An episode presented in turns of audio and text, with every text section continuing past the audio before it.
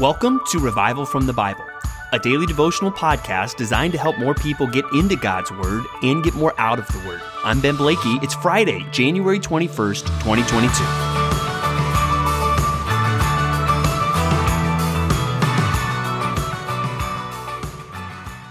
I want you to imagine a few scenarios with me. Imagine going to church this weekend and sitting down and noticing somebody next to you that doesn't look familiar. You don't think you've ever seen them at your church before. And so you uh, open up a conversation, you shake their hand, you, you, welcome, you ask them, How long have you been coming to church? And they're like, Oh, you know, this is my first time at church in a while. And you're saying, Oh, okay, great. Well, we're happy to have you. Uh, well, you know, what do you do for work? And, and this person tells you, Well, to be completely honest, I've actually been working for the local mafia and I just I just know I got to get out of it. I know I got to change uh, my life and I know I need God in my life. How are you going to respond in that situation? Or suppose another scenario where you meet someone on the patio after church and they seem very out of place. And again, you strike up a conversation and you find out they're actually involved in prostitution and they're there visiting your church. How are you going to respond then? Or again, put something that's very much out there in our culture today. Let's say you meet somebody at church, and to be frank, you cannot tell by looking at them whether you're talking to a man or a woman. And you don't know how to approach the conversation, but as you, you start to uh, be open with this person, they make it clear, you know, I think I've been caught up in some bad things in our culture, and I think I need a, a change in my life. How would you respond in those scenarios? I want us to think today about the modern day tax collectors, the, the modern day sinners um, that Jesus was accused of befriending, that Jesus was asked why he was eating and drinking with them. Uh, you know, you think about a tax collector, and I doubt the IRS is very popular for any of us, right? We don't like uh, sending a lot of our hard earned money to the government every year, but we have to be honest that the tax collectors we are dealing with are uh, much different than the tax collectors in the time of Christ. The tax collectors in the time of Christ were clearly extorting people, were clearly getting rich off of corruption. Um, but Jesus also, I mean, we, we do see another thing that seems to be thrown out is that he's a friend of prostitutes. And, and that's where when we think of, okay, well, what in a modern day would, would be some of the things we think of as like, yeah, those are the tax collectors and sinners of our day. Uh, maybe you do think of somebody that was really in trouble with the law or somebody that uh, really seems to have their life dominated by drugs and alcohol. Um, Maybe it's uh, somebody that has been involved in some kind of sexual sin, or e- even today, somebody coming out of the whole LGBTQ community, and that's been dominating their lifestyle. That that's where you know modern American Christians might look at people from some of those sectors and say, "Yeah, that's the tax collectors and sinners." Well, today we want to look and we want to look carefully at how Jesus interacted with people like that. And we look today at our New Testament reading, Matthew 9, 1 through 17, Mark 2, 1 through 22, and Luke 5, uh, 17 through 39. And, and, this is where it lines up a little more than our last few days, where each of those three passages, you're going to read, uh, you know, roughly the same things. You'll notice some minor differences. For instance, Matthew not really mentioning the lowering through the roof part, um, or just some different phrases that are different. But really, we, we see Jesus hearing healing a paralyzed man. We see Jesus calling Levi or Matthew, and we see this discussion about fasting. I want us to spend most of our time thinking about Jesus calling Levi. Let's look at it from the account in Luke, where in Luke 5:27 it says after this he went out and saw a tax collector named Levi sitting at the tax booth, and he said to him, "Follow me." And leaving everything, he rose and followed him. And Levi made a great feast in his house, and there was a large company of tax collectors and others reclining at table with him. And the Pharisees and their scribes grumbled at his disciples, saying, Why do you eat and drink with tax collectors and sinners? And Jesus answered them, Those who are well have no need of a physician, but those who are sick. I have not come to call the righteous, but sinners to repentance. So there we see a very interesting interaction, first with Jesus and Matthew, and then with Jesus and the Pharisees and the tax collectors. And that's where I said we need to think carefully about this because there are some that take Jesus's words here and I believe misapply them.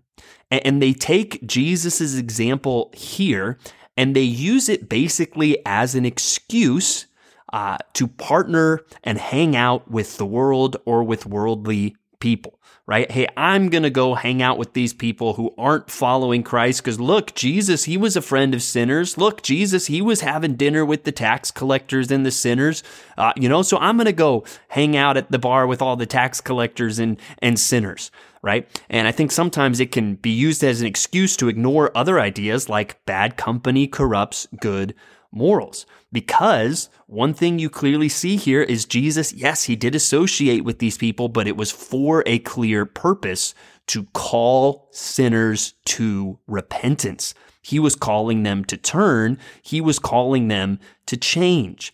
And I do think we see examples even of preachers uh, talking about different groups in our society and how we should care for them. But it seems like what they ultimately end up proposing is, hey, let's compromise the message of the Bible. Let's compromise the message uh, the call to repentance and really to accommodate we can reach out with these to these people and say you know jesus loves you just the way you are in a way that i think while that's there's a reality to that twists it implying there's no real repentance that's necessary and that's why i said we need to think carefully about this because I do think some would use this and misapply it. And we don't want to do that.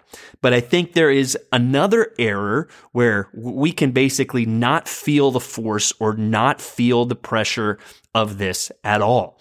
I mean, go back to any of those initial um, scenarios I talked to you about, talking to somebody who's uh, been in organized crime, or even think about talking to somebody that's been in jail for narcotics, or somebody that was has been involved in prostitution, somebody you know coming out of a transgender lifestyle.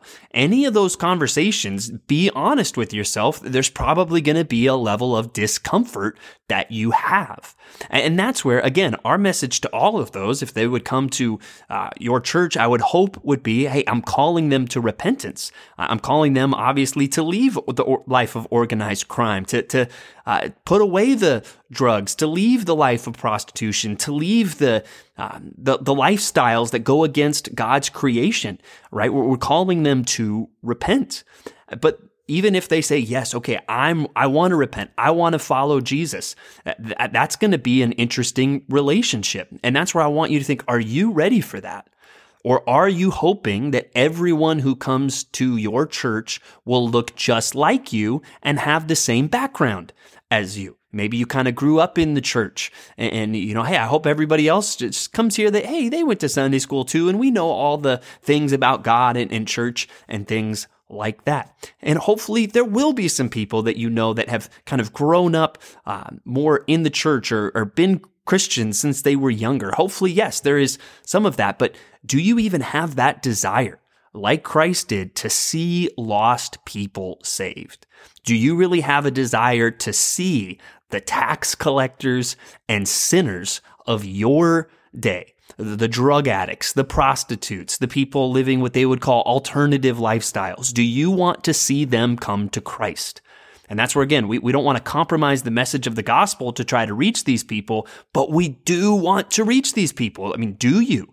Ask yourself that question.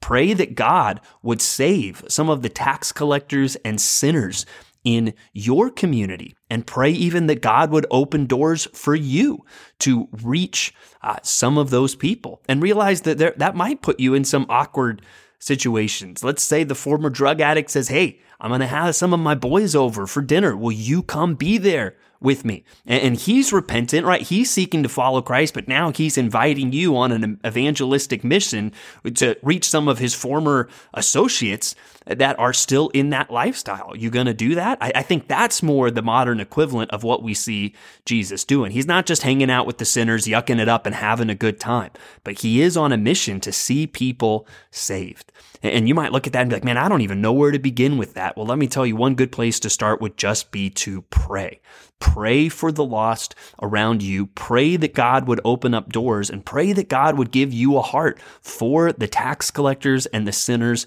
of your day and pray that you would see some one to Christ. That is the goal. Christ came to call uh, the sinners to repentance. And may that be our call as well. And may we pray that we would actually see some of that happen, that we would see some of the tax collectors and sinners of our day turn to Christ. Now we've seen uh, uh, we spent a lot of time on that. Let's quickly look at some other things. One of the most interesting things that comes up in the story of Jesus healing the paralyzed man is this whole issue of your sins are forgiven. And they say, who can forgive sins but God alone? That's part of the point of this.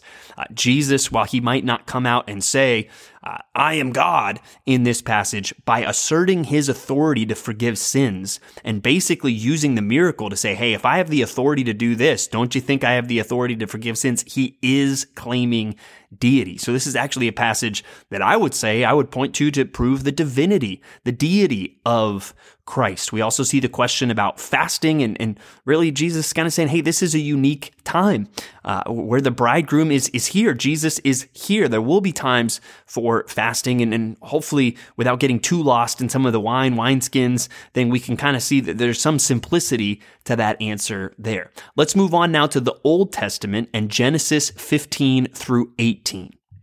And as we look at these passages, just a few things to point out we, we see God in a couple different places affirming his covenant um, with Abraham, uh, just through what he says to him, through even this image of God passing between these animals, really kind of the ancient picture of a covenant. We see the sign of the covenant with circumcision. We see God affirming his promises.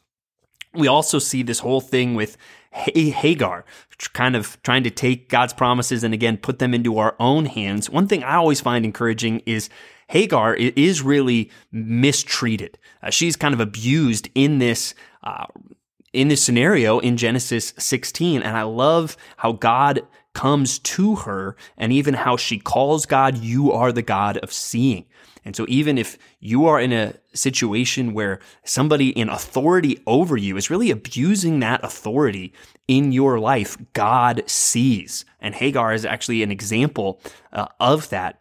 But again, we see the challenge of the promises of God versus waiting on them. And you see that even as Sarah laughs when the Lord, and again, it's another interesting thing here where God seems to have taken on human form in this appearance to Abraham. I believe this is an example of what we would call a Christophany, the pre incarnate Christ uh, appearing here. And as she laughs at this report that she's going to get pregnant, um, the Lord said to Abraham in chapter 18, verse 13, Why did Sarah laugh and say, Shall I indeed bear a child now that I am old? Is anything too hard for the Lord? At the appointed time, I will return to you about this time next year, and Sarah shall have a son. And that's where we need to hear those words ourselves to be reminded is anything too hard for the Lord? Because sometimes you and I are going to be tempted to doubt the promises of God. Sometimes we might even be tempted to laugh at the promises of God. And we need to hear is anything too hard for the Lord? And that's where before we, you know, get too busy pointing the finger at Sarah, remember, she is in Hebrews 11 saying that she conceived because she considered him faithful who had promised. So it doesn't seem her faith was ever without a struggle, but in the end, she ended up trusting God's promises. Will you? Will you trust God's promise. So a, a, lot, again, I love digging into God's word every day. Every day we see there is so much, but I think one helpful thought for us to be challenged with even in our prayers is, God, I want to see some of the modern day tax collectors and sinners come to Christ. And I realize, you know, that could be put me in some interesting situations, kind of like it did Jesus, but I want to handle that wisely with truth and with grace. And I want to call sinners to repentance. And then we see fruit